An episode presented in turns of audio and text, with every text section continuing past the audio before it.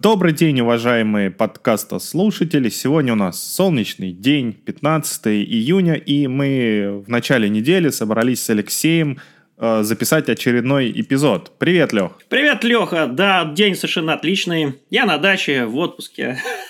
Начинаю неделю трудовую или не трудовую. Но, тем не менее, у меня много новостей, на самом деле. А ну-ка, рассказывай. Ну, смотри, Леха, я решил поделить новости на часть, которая касается траблшутинга, и часть, которая касается, наверное, таких общих вещей, э, скорее связанных с Horizon, правда. А troubleshooting у меня... Подожди, подожди, а troubleshooting это не то, что ты будешь рассказывать на крипе? Не-не-не, это общие вещи. Дело в том, что тут недавно коллега Евгений а, Пономаренко, наш коллега по январе, выложил интересные подборку новостей. Среди них мелькнула тема топ-20 статей, которые читают в КБ в январе. Мне стало интересно, я пошел исследовать, а что, собственно, люди читают в наших КБ, Э, связанных с ЮКом, и для себя я почерпнул некоторое количество весьма интересных вещей, более того, связанных с ними статей. То есть немножко я вглубь двинулся. И вот я немножко сделал такую тематичную подборку, разделенную на э, troubleshooting Unified Access Gateway. Дело в том, что, а видишь ли, Лех, у нас э, в процессе инсталляции различных EUC овских продуктов, ну, в частности, рвача и шлюза, возникают одни и те же вопросы, на которые мне, например, довольно сложно ответить. И, например, один из таких вопросов – это исследование проблем в сети в случае, если Unified Access Gateway отказывается нормально работать по какой-то причине. То ли его настроили неправильно, то ли э, в сети что-то происходит неладное. Но, тем не менее, надо как-то исследовать. И здесь проблема в том, что Unified Access Gateway построен на базе PhotonOS, то есть это не типовой Linux, и поэтому утилиты в нем не такие же, как э, в обычном Linux. И находятся они не в тех же самых местах, а зачастую довольно-таки крепко запрятаны. И поэтому вот статья по исследованию проблем с DNS на Unified Access Gateway в случае, если при деплое его не использовали DNS-имена, а использовали IP-шники или связывали его с Horizon по IP-адресации и вот столкнулись с проблемами резолвинга. Это очень такая интересная статейка, она краткая, но там перечисляются именно те инструменты, которые есть в УАГе для исследования проблем в сети, которые, в общем-то, довольно часто на самом деле возникают. И еще идущие в паре две темы по фичам, которые мы декларируем, что они есть, а на самом деле у меня, например, не было практического опыта их развертывания, зато были массовые вопросы от заказчиков. Первая фича – это кластер высокой доступности на Unified Access Gateway.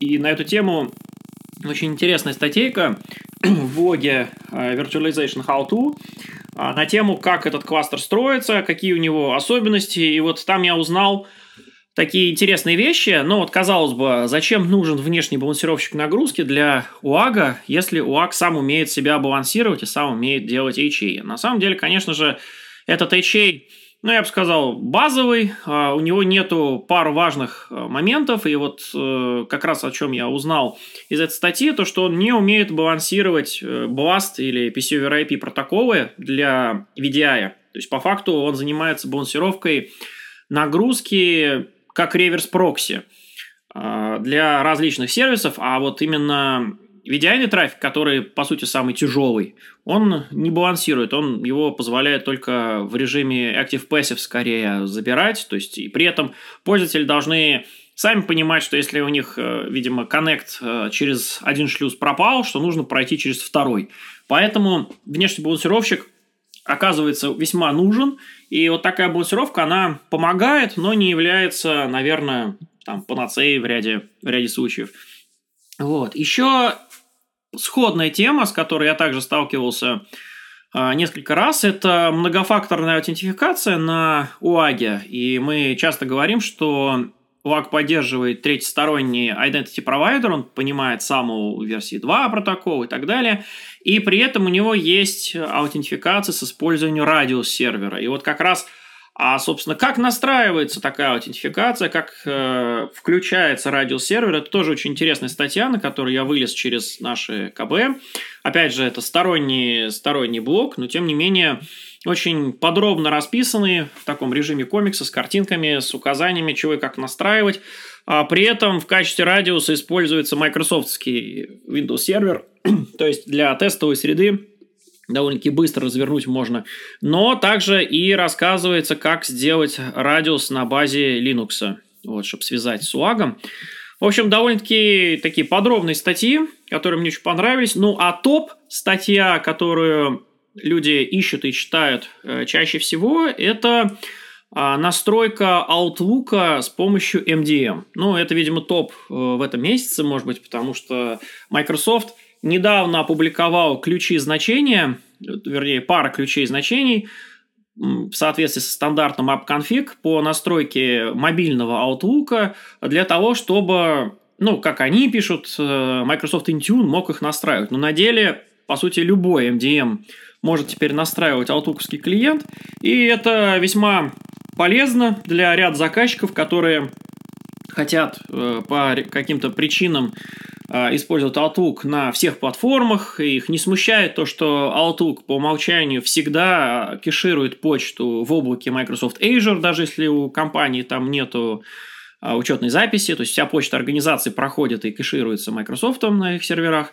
Но, тем не менее, удобство зачастую там или какие-то внутренние соображения перевешивают, и народ не пользуется, там, скажем, боксером или какими-то другими почтовыми клиентами. Вот. Ну и вот как раз для цели использования Outlook возникает вопрос, как его сконфигурировать. Наконец-то это стало возможным, поэтому от Microsoft статейку я, вернее, ссылку на эту статейку приложил, а также приложил ссылку на статью от VMware на тему, как, в общем-то, в случае с Workspace ONE использовать эти ключи значения для того, чтобы конфигурировать Outlook. А, ну и вот последняя тема, касающаяся трабл-шутинга, она на самом деле редко как-то всплывало среди заказчиков э, в наших широтах, но когда всплывало, то это было целое дело разобраться. И я, в свою очередь, опубликовал даже целую статью. Это настройка APNS и обновление APNS сертификата. Ну, наверное, сейчас уже довольно-таки большое количество заказчиков использует AirWatch. И я думаю, что уже несколько лет у некоторых это, эти инфраструктуры живут, и поэтому либо они столкнутся с обновлением сертификата PNS, который истекает раз в год, а, либо уже столкнулись. Но, тем не менее, интересная статья в КБ на тему того, что APNS надо обновлять, во-первых, централизованно для MDM, для того, чтобы вообще, в принципе, коммуницировать с iOS устройствами. Во-вторых, APNS надо обновлять для приложений, а, ну, в частности, для родных приложений, связанных с рвачом, таких как э, тот самый веб-браузер встроенный, там контент-вокер и так далее.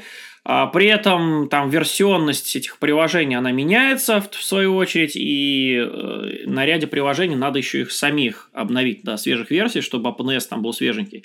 Ну и плюс ссылочка на скрипт, который это делает, вот это приложено в КБ. Но а по большей части вот э, вопросы, связанные с из изучением касательно, а самый ли свежий сертификат, а скоро ли он протухнет, а что делать, если почему-то обновление не прошло, а что делать, если ошибки и так далее. Это все решается через запросы в сиквельную базу напрямую. И вот там я тоже привожу ту самую статью, которую я в свою очередь составил некоторое время назад, как э, траблшутить APNS э, через запросы к сиквельной базе рвача. Вот. Так что это ну, такой довольно-таки интересный свод, наверное, разных рекомендаций по часто возникающим таким крученным вопросам. Надеюсь, а, кому-то поможет. Ну, а помимо этого, значит, новости по части Horizon. А, в первую очередь, это вышла интересная утилитка, которая позволяет э, сильно упростить процесс настройки прохода SSO на Horizon VDI стол. Ну, там некоторые, может быть, знают из наших слушателей, что для того, чтобы связать э, портал э, в этот самый Workspace ONE Access, и чтобы через него люди могли попасть на VDI-столы, а при этом, заходя на портал с какими-то факторами аутентификации, там, может быть, я не знаю, сам токены, дактилоскопические какие-то сканеры и так далее, а попадать при этом в Windows рабочий стол или в Linux рабочий стол, которые вообще ничего не знают про никакие дактилоскопические сканеры, в котором нет драйвера, ну, на самом деле сейчас речь пойдет про Windows скорее, а, нам нужно для этого выписать краткосрочный Kerberos тикет. И для этого в Horizon есть специальный роль enrollment сервер. Ну, обычно вот на этом в презентациях мы и заканчиваем говорить, но на самом-то деле а, enrollment сервер еще надо не просто проинсталлировать, его еще надо настроить, и там целая процедура шагов на 5, как я их насчитал по вот этой утилите, где надо связать правильный сертификат, прописать правильно этот enrollment сервер в брокере, дальше брокер правильно прописать в портале и так далее. И это все надо было делать руками.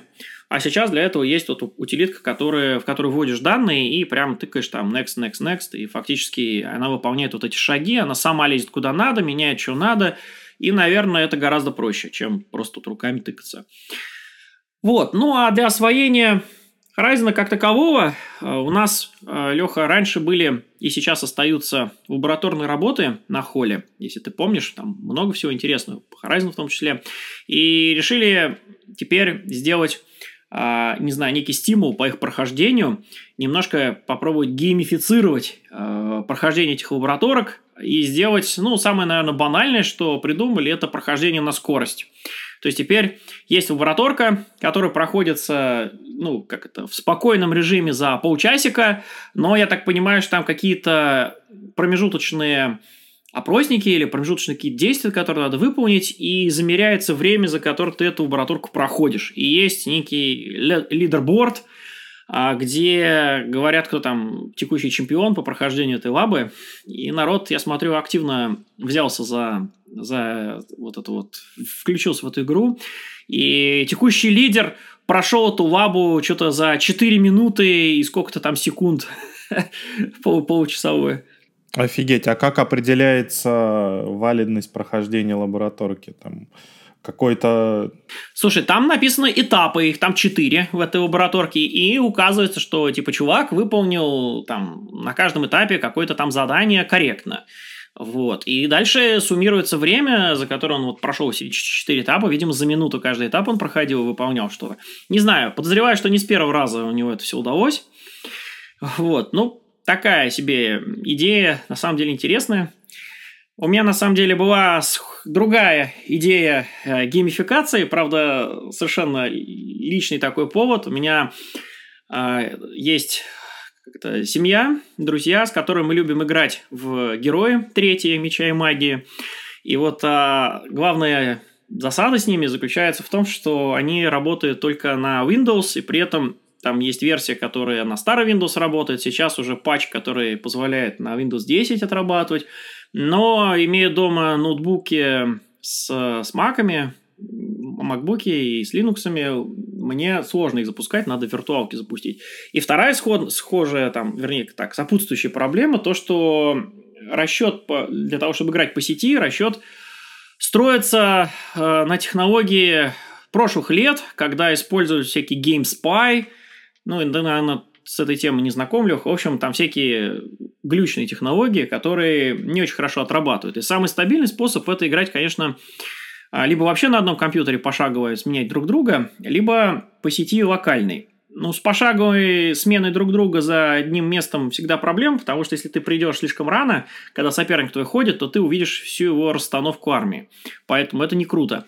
И я вот в свою очередь решил сделать э, золотой образ на базе Windows, туда поставить э, героев в золотой образ, раскатать э, несколько инстант-клонов, которые запустить, повесить, и чтобы все могли заходить каждый на свою машинку, то есть они dedicated э, клоны, и, соответственно, там висит игра и не выключается. Вот. Таким образом, исключаются глюки, исключаются проблемы там с доступом по, по интернету, пользователей. Вот. То есть все на одной видеоферме гамают, подключаются, делают ход, ну и поскольку ход там длится довольно-таки долго в этой пошаговой стратегии, то пока там соперники ходы свои делают, можно пойти дела делать другие какие-то. В течение дня там подключаться, делать свой ход, уходить и так далее. И вот получается такая, скажем так, вялотекущая партия, которая может длиться на крупных картах и до месяца, на самом деле на huge карте, ну, те, кто любит героя Меча Магии, знают, о чем я говорю, наверное. Вот. И при этом можно совершенно как-то без отрыва от дела, от работы заходить, ход делать уходить. Вот так что VDI позволяет геймифицировать. Или геймификация VDI, или VDI геймификация, не знаю, что-то что в этом роде. Ну и, наверное, сразу же перетекающая, э, перетекая дальше на следующую тему, это использование видеокарты VDI. Для того, чтобы герою играть, видеокарточка не нужна. А вот для того, чтобы играть во что-то более серьезное, вот, или использовать э, какие-то 3D-редакторы, там уже надо подключать видюху к серверу. И вот э, беда скажем, с подключением видюхи, ну или не беда, а скорее неудобство, это то, что если у нас пользователей много на сервере, а, а еще более актуально на серверном кластере, и все хотят видеокарточку, и нужно им выдать э, виртуальные столы, и сделать это так, чтобы сервера нагружались равномерно. Ну, в обычных технологиях VMware используется для этого DRS-кластер. И вот беда заключается в том, что DRS в случае с кластером с видеокартами в сфере 6.7, ну и все, что раньше, он не работал. А по причине того, что когда видеокарточка подключается к виртуальной машине, то делается однозначное соответствие кода PCI-ного, PCI ID, так называемого видеокарты, и этот код прописывается в MX файл, то есть и мы подключаем как бы виртуальную машину. Ну, одно к другому, в общем, подключаем взаимооднозначно. И получается, что если ты перебросишь виртуальную машину куда-то на другой сервер или будешь динамически разбрасывать виртуалки по кластеру, то, в общем, у тебя машина не найдет вот этот PCI ID тот же самый, от той же самой видеокарты. Вот, и поэтому кластер фактически не отрабатывает. Ну, ни в Emotion, а, ни DRS, вот это начальное расположение нот, там, динамические, почему-то, вот, э, ну, скажем, скажем так, коллеги пишут, что это связ... сталкиваются с проблемой. Вплоть до сферы седьмой. В сфере седьмой же решили пойти другим путем. А, я так понимаю, что платить за гибкость придется некоторой производительностью со стороны видеокарты, но, как вот коллеги посчитали, что в подавляющем большинстве случаев, там 90, наверное, 5%, это не, не отражено, кстати, в статье, которую я сейчас описываю, которую я сейчас описываю, но тем не менее, по моим личным, скорее, наблюдениям, в 95% случаев э, видеокарта не загружена на все 100% в процессе работы, ну, именно VDI. Ну, поскольку видеокарта там не используется для рендеринга, она используется для отображения промежуточных результатов. И, как правило, люди работают с каркасными сетчатыми моделями, там в том же автокаде, в Ansys и так далее. И там видеокарта не находится в постоянной нагрузке, она где-то там максимум процентов на 70 загружается, а дальше уже скорее процессор не справляется, центральный, со всеми операциями. Так вот, поэтому немножко, там, я не знаю, на процент медленнее ее сделать э, вполне возможно. А, и вместо того, чтобы однозначно ее крепить к виртуальной машине, использовать свой абстракции, который появился в сфере 7. А, там, и теперь это называется Dynamic Direct Path I.O., при котором у нас нет взаимного соответствия PC, PCI-ного слота к виртуальной машине, к VMX файлу, а теперь вот через этот свой а мы транслируем эту PCI-ную, PCI плату. Ну и это позволяет нам, а, естественно, втащить свой логики некий, что мы в виртуальной машине выдаем вот этот ID-шник и вот этот PCI-слот там, в зависимости от условий, в зависимости от э, критериев там, нашего кластера, можем отобрать и передать другой виртуальной машине. Ну и, конечно, это высвобождает руки в плане DRS-кластер можно построить, можно vMotion делать, то есть можно много чего делать, соответственно, с этой технологией по передаче виде видеокарточки на, на виртуальную машинку, и при этом виртуальная машинка, чтобы осталась со всеми теми преимуществами, которые дает сфера, то есть и миграция, и кластеризация и так далее. Так что сфера седьмая действительно в этом плане э, улучшена. Здесь тоже еще один резон ее использовать для того, чтобы вот в VDI получить возможность, с одной стороны, видеокарты использовать, с другой стороны, и кластерные возможности не потерять. Так что, ну, пожалуй, на этом свои новости закончу. Алексей, что у тебя интересного? Очень интересно, знаешь, Лех, тот факт, что сначала-то все про сферу седьмую говорили, что в ней вот кубер появился, да, это самое основное нововведение, поэтому мажорный релиз и так далее. А вот э, обсуждая различные нововведения, вот то, что ты сейчас сказал, и то, что раньше, какое-то время назад э, я делал обзор новых фич сферы, не связанных с кубернетисом, говорят о том, что все-таки это достаточно значительное изменение платформы виртуализации, и там а, появилось множество новых интересных фишек, которые вот сейчас всплывают, э, люди их распробовать начинают, и появляется вот э, понимание, что это все-таки действительно мажорный релиз, в котором огромное количество изменений и с точки зрения платформы. И, и интересно, что некоторые части, вот они скрыты изначально так вот, ну, вернее как, на них не делался такой особый акцент, а, а теперь вот э, потихонечку начинают всплывать, ими начинают пользоваться, распробовывают и так далее. Ну, положа руку на сердце, скажем, что Kubernetes еще не всем пока нужен. А, и действительно, у сферы 7 много чего появилось. Я про инстант клоны еще упоминал, то есть э, кастомизация гостевых машин, гостевых клонов. В том подкасте я рассказывал, которая стала возможной в сфере 7 именно и соответствующий customization пак. И действительно, и ты тоже перечислял много интересных фич. То есть, на самом деле, сфера 7, она не только про Kubernetes, это просто, наверное, самое такое ожидаемое и, наверное, даже хайповое среди улучшений. Но, тем не менее, помимо этого. Там много всего интересного появилось. Я соглашусь, но не соглашусь с тобой в том, что Kubernetes никому не нужен, потому что здесь на самом деле... Я сказал, еще пока не всем нужен. А, еще пока, но на самом, из моих заказчиков каждый первый хочет а, у себя в том или ином виде контейнеры Kubernetes иметь. И здесь на самом деле достаточно такая материя тонкая, потому что а, связано еще с тем, что меняется вот подход на микросервисный, про который мы множество раз уже говорили. И тут такая интересная мысль, что и причем а, связано на самом деле с продуктами в январе в том числе – я тогда вот э, перенесу в начало эту свою новость, наверняка как, про нее я уже говорил, но вот э, проблема с сертификатами СТС в сфере существует, что они истекают, и из-за этого там невозможно произвести апгрейд и некоторые операции, по этому поводу был вот написан блогопост, статья базы знаний, что делать, вот сейчас еще раз с новой как бы информацией э, в картинках теперь это показали, какие там скрипты запустить, как это все обойти. И вот здесь вот как раз вот этот самый момент, почему нужны микросервисы и кубернетисы, потому что вот если раньше для того, чтобы вывести софт какой-то в продакшн, его долго тестировали, его долго облизывали, убирали все баги, потому что когда софт уходит э, к заказчику, это было связано с тем, что софт нарезают там да, на дисках или на дискеты записывают и распространяют без интернета, его очень сложно обновить, и очень сложно обновить его, во-первых, донести до конечных пользователей, и, с другой стороны, очень сложно обновить с точки зрения всего монолита, завязанных на него вещей.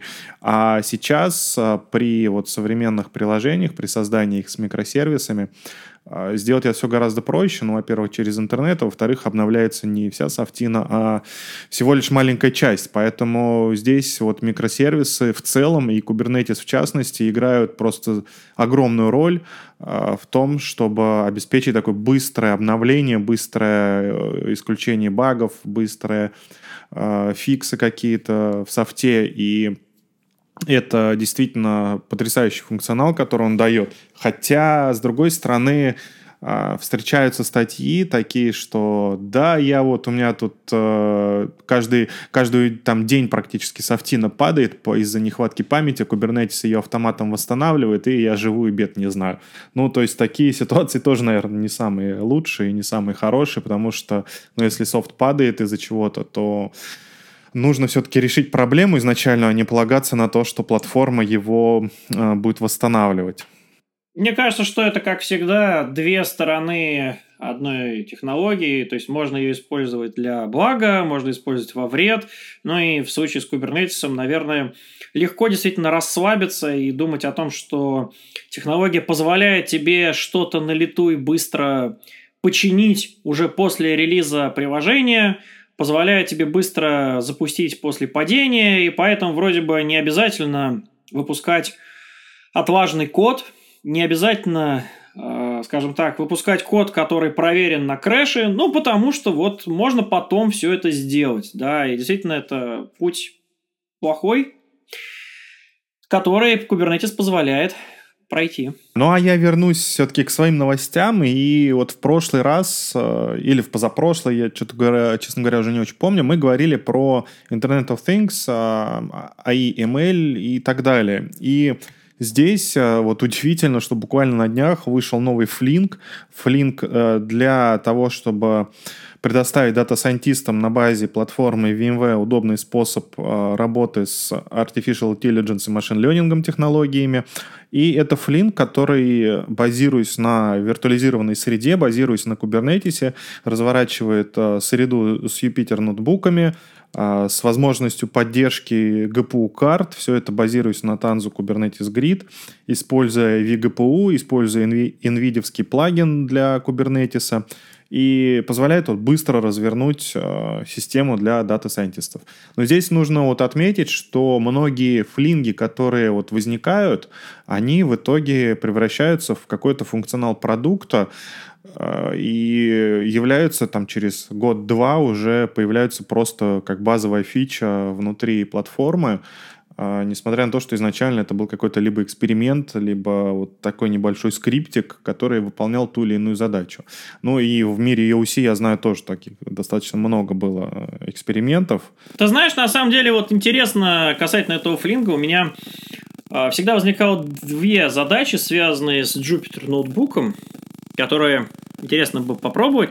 Первая задача это он развертывается обычно для локального использования, а мне всегда нужно его использовать по сети, и чтобы он был защищенный. Ну, то есть, именно поднять его в таком серверном исполнении, чтобы можно было по сетке к нему ходить, и при этом, чтобы он там логин, пароль спрашивал, и, соответственно, пускал только меня, а не кого-то. Ну, потому что там получается, что с помощью него ты можешь сервером управлять, находящимся внутри сети, и при этом если его поставить еще, что называется, э, из-под рута, да, то он еще из-под рута права будет иметь на этом сервере. И вторая задача, помимо его, вот, что называется, харднинга и открытия для работы по сетке, вторая – это виртуальные среды, поскольку очень часто, особенно в ML, начинаешь ставить какие-то библиотеки разные, которые могут привести там, к конфликтам друг с другом, ну, там много всего пробуешь обычно, ну, по крайней мере, в моем случае. И для того, чтобы, соответственно, под какой-то проект использовать совершенно конкретный набор библиотек, обычно его рекомендуют обособлять в некую виртуальную среду, virtual environment. И вот э, Jupyter Notebook это поддерживает, но поддерживает это на уровне конды в первую очередь, и, и, и скажем, у, той же, у тех же ребят из Анаконды там висит как это, рекомендация, что сначала конда используется для создания виртуальных сред, а потом уже, если конда там с чем-то не справился, тогда уже там внутри этим пипом проходить и доставлять пакетики. Ну вот, и вот это вторая тема, которая, ну, она реализована, скажем так, с одной стороны, я не скажу, что она сложно реализуема, с другой стороны, это надо просто идти в консоль, в консоли создавать этот виртуальный вот этот вот контейнер, значит, в него заходить, ну, командой, соответственно, забыл уже. Раньше, раньше это было Source Activate, сейчас, по-моему, поменялась уже команда немножко. Вот, э, ставить пакеты, потом не забыть из него выйти. Вот это хотелось бы, конечно, чтобы тоже было автоматизировано, Лех. Ну, ты не знаю, сталкивался с такими делами? Да, я сталкивался. И видишь, здесь вот на базе Uh, Kubeflow uh, сделал некоторый, некоторая обвязка, которая позволяет, используя Kubernetes, создавать как раз те самые изолированные среды. То есть у тебя фактически как единая платформа, как единая точка входа для работы с машин-лернингом, это вот, а, вот этот флинк. А дальше уже, когда людям нужно какой-то, какие-то ресурсы вычислительные, там, или используя даже графические карты, или просто они хотят что-то смоделировать, что-то просчитать, а, фактически запрашивая ресурсы, каждый вот дата scientist получает изолированную платформу в своем собственном окружении. Ну или там, если один дата scientist запрашивает несколько раз, у тебя получается изолированные такие среды. Это вот аналог Code Labs а, от Google, когда ты можешь а, вот в таком типа SaaS-сервисе а, создавать окружение для работы с машин-лернингом, для просчета чего-нибудь. Ну и здесь теперь вот это то же самое сделано фактически на on-prem инсталляции, то есть локально можно это использовать. Посмотрим, во что это выльется, потому что первая версия, вернее как, она первая версия, но релиз с версии 0.2.0, то есть это даже не релиз еще, вышла буквально там месяц назад. Сейчас вот на флингах лежит, и можно попробовать скачать, поэкспериментировать. Возможно, в одном из скрипов мы запустим эту штуку и покажем, как она может работать. Ну, а следующая новость у меня тоже связана с машин learning. У меня сегодня, знаешь, такие новости, вот, э, связанные с новыми интересными технологиями. И буквально вчера, позавчера анонсировали тот факт, что теперь а, решение по которая напрямую связана именно с машин-лернингом, с э, обучением, с э, HPC компьютингом и так далее, про который мы тоже уже не раз говорили, Bitfusion будет явля- являться частью сферы и будет входить в поставку сферы как компонент, ну, примерно как VSAN. Причем будет поддерживаться сфера и 6.7 начиная с 6.7 и выше, то есть, естественно, это и 6.7, и семерка, ну и следующие апдейты. И теперь Bitfusion — это такой готовый плагин, который устанавливается внутрь сферы.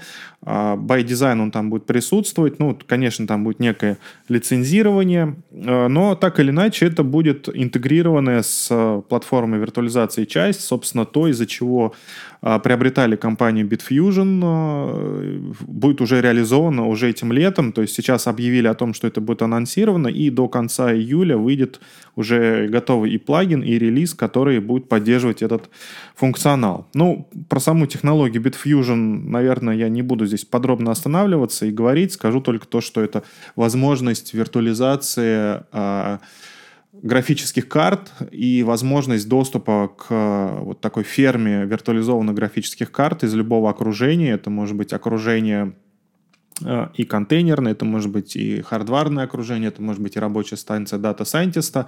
Ну и еще вот здесь один такой момент, про который я сказал, то, что сама графическая ферма может работать только на сфере 7, а сам плагин, который сможет использовать вот ресурсы удаленной графической э, сферы, ставится, соответственно, на любые э, сферы, начиная с 6.7.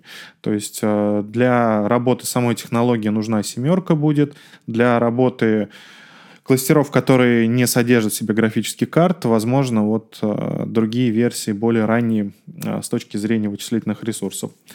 А, следующая новость является новостью, связанной с платформой э, управления и связана с тем, что вышел новый релиз VMware Integrated OpenStack. А, несмотря на то, что этот релиз а, ну и вообще, в принципе, OpenStack это в основном для телеком-провайдеров. А, тем не менее, это значительный такой шаг. А, OpenStack 7 VMware Integrated OpenStack 7 будет базироваться, вернее, уже вышел, уже базируется на релизе Train OpenStack. Ну и основное то, что здесь появилось, это то, что полная поддержка новых версий платформы VMware, то есть видишь, буквально там, где у нас в середине марта зарелизилась седьмая сфера, вышла, и вот меньше, чем через квартал э, все продукты практически подтянулись до поддержки этой сферы. Сейчас вот вышел OpenStack, который поддерживает э, и сферу седьмую, и NSX 3, э, ну и много других там улучшений, изменений произошло с точки зрения э, самой платформы. Ну и здесь только добавлю, что возможны апгрейды напрямую с VIO 5.1 и с VIO 6.0 э, до последней версии Э, OpenStack. Что еще я тебе расскажу, Лех? Сейчас многие компании, в том числе VMware, переосмысливают то, что происходит в мире, а, то, что произошло с точки зрения и пандемии, и ковида, а, и то, что произошло в изменении того, как работают сотрудники. И VMware здесь тоже не отстает. Запустилась программа, которая имеет название VMware Future Ready, то есть а, готовы к будущему, готовы к тому, что будет происходить дальше. И вот этот пирог, any cloud, any application, any device, то есть любое облако, любое приложение на любом устройстве теперь дополняется новым слоем. Любой воркер, любой сотрудник, независимо от стиля работы и независимо от того, где он работает. То есть, ну, все известные решения VMware, которыми уже пользуются, уже пользуются многие года люди, уже все привыкли вот к тому, что вот эта идеология, она идет, продвигается, и VMware все делает для того, чтобы использовать эту идеологию, чтобы независимо от устройства, приложений и того, где расположены ресурсы, можно было продолжать выполнение своих ежедневных задач, работать. Э, дополняется тем, что могут быть любые сотрудники, и для этого выпущен ну, не выпущена так, подборка некоторых статей э, и Pathfinder э, для различных индустрий, и как э, это внедряется в разных компаниях, и как это работает внутри VMware, и различные вебинары. То есть э, здесь как бы меняется, в принципе, то, как работает IT-индустрия, то, как работают компании, и связано с этим вот такая программа запустилась и внутри VMware. Ну и говоря о программах, интересный а, такой факт, что VMware, а, ну, на самом деле, не только VMware, другие технологические компании тоже запускают э, рекламу. Рекламу запускают, в основном это видно в Европе, когда, знаешь, прилетаешь в какой-нибудь э, европейский аэропорт, а там тебя встречает реклама Oracle или реклама Microsoft. VMware фактически не был представлен в таком виде, а теперь пер, впервые в жизни, вот за более чем 20-летнюю историю VMware, э, запустила рекламный ролик, который будет показан на ТВ, на американских пока что каналах CNN, CNBC, э, Bloomberg и другие. Причем эта реклама выйдет только в середине июля, но я приложу к э, подкасту ролик рекламный 30-секундный на YouTube, который можно посмотреть уже сейчас, ну и э, ждем, к чему это приведет, посмотрим, потому что все, опять же, переходят в цифровой вид, ну и VMware здесь тоже решила не отставать, и новый э, канал э, рекламы и информации про компанию э, запускает вот именно на телевидении. Я вот смотрю этот ролик и не могу понять, а что же они рекламируют, черт возьми. У меня это второй вопрос после первого, а что за дроны они запускают на 24 секунде этого ролика? Слушай, Лех, я думаю, это связано все-таки с технологиями, со взглядом на будущее, и чтобы ассоциация была с тем, что VMware — это будущее, что это крутые технологии, технологии, которые только придут, а, и технологии, которые будут в скором времени использоваться. Ну, а VMware здесь, естественно, поможет и с точки зрения платформы, и с точки зрения того, что может проконсультировать и помочь а, заказчикам развиваться дальше. Ну, я просто привык к тому, что обычно реклама это же как это рассчитано на конечного потребителя, когда продукты, да, то есть B2C. А у VMware B2C продукт, пожалуй, только VMware Workstation. Ну и еще, наверное, что-то из э, приложений из рвача. Наверное, то, что идет там Workspace ONE, всякие эти боксер там и так далее. Но здесь, я думаю, все-таки в том числе и видимость бренда, потому что, повторюсь, многие технологические компании идут тоже по этому пути. Ну и ладно, если там Microsoft какой-нибудь все знают, то решение Oracle или SAP, наверное, простой обыватель не так часто видит или про них слышит. Тем не менее, реклама этих брендов а, достаточно часто встречается. А, на больших экранах, а, на вот растяжках каких-то, ну, опять же, в основном в Европе и Америке. Ну, и вот я думаю, чтобы просто было понятно, что бренд VMware, он тоже не просто так, что это технологическая компания, чтобы у людей была ассоциация с новыми технологиями и так далее. Ну, а я чуть-чуть приземлюсь э, от таких поверхностных, э, вернее, о том, как корабли бороздят, о том, что будет в будущем, о каких-то крупных таких свершениях, а, к тому, что будет уже совсем скоро. И 23 июня открывается регистрация на VMworld 2020. Это будет онлайн-мероприятие. Тем не менее, там а, уже практически подготовлено, ну, естественно, готовится контент, но подготовлена программа, платформа технологическая, как это будет происходить. А, начиная, программа стартует сама с 29 сентября, но сейчас вот уже запусть, запускается регистрация. Ну и там, как всегда, для первых участников, наверное, будут какие-то скидки, специальные акции и так далее, и так далее. То есть спешите зарегистрироваться. В принципе, это достаточно интересно будет, особенно посмотреть, как это будет в онлайн э, виде. VMwall тоже будет. Главный вопрос, будет ли это бесплатно? Э, нет, Лех, это не будет бесплатно. Есть уже некоторая ценовая политика, которую я озвучивать э, не могу, но тем не менее э, мероприятие будет я думаю, частично бесплатным, частично платным, но и в платном варианте там будут какие-то дополнительные материалы, возможность пообщаться с э, топ-менеджерами и так далее, и так далее. И, наверное, заключая э, свой рассказ, э, я немножечко так вот расскажу про прошедший вебинар. Мы уже много раз говорили про то, что все крупнейшие облака которые сейчас публично существуют, э, представлены в том числе и с точки зрения VMware, то есть там есть инфраструктура на базе VMware, и э, вот э, опять же, пару подкастов назад я рассказывал про то, что теперь запустилось облако на базе Google, и вот прошел вебинар, в котором рассказывали люди из самого Google, рассказывали люди, естественно, из VMware, то есть технический директор, технический директор и Cloud Solutions – специалисты из Google рассказывали о том, как устроено облако VMware внутри Google, а, что оно предоставляет, какие возможности, как это работает и как это вообще устроено, как получить доступ, а, как это расширяется, как это интегрируется с текущей инфраструктурой. То есть все, примерно все то же самое, что было про VMC, то есть облако VMware на базе AWS – а теперь же вот такой вебинар прошел по технологии Google. Интересно посмотреть с точки зрения технологий, понимания того, куда все это движется, как это работает, ну и, возможно, там какого-то дальнейшего использования. Ну, у меня на сегодня, Лех, все. Всем пока-пока. Хорошей рабочей недели. До встречи. Да, всем счастливо. Хорошей рабочей недельки вам.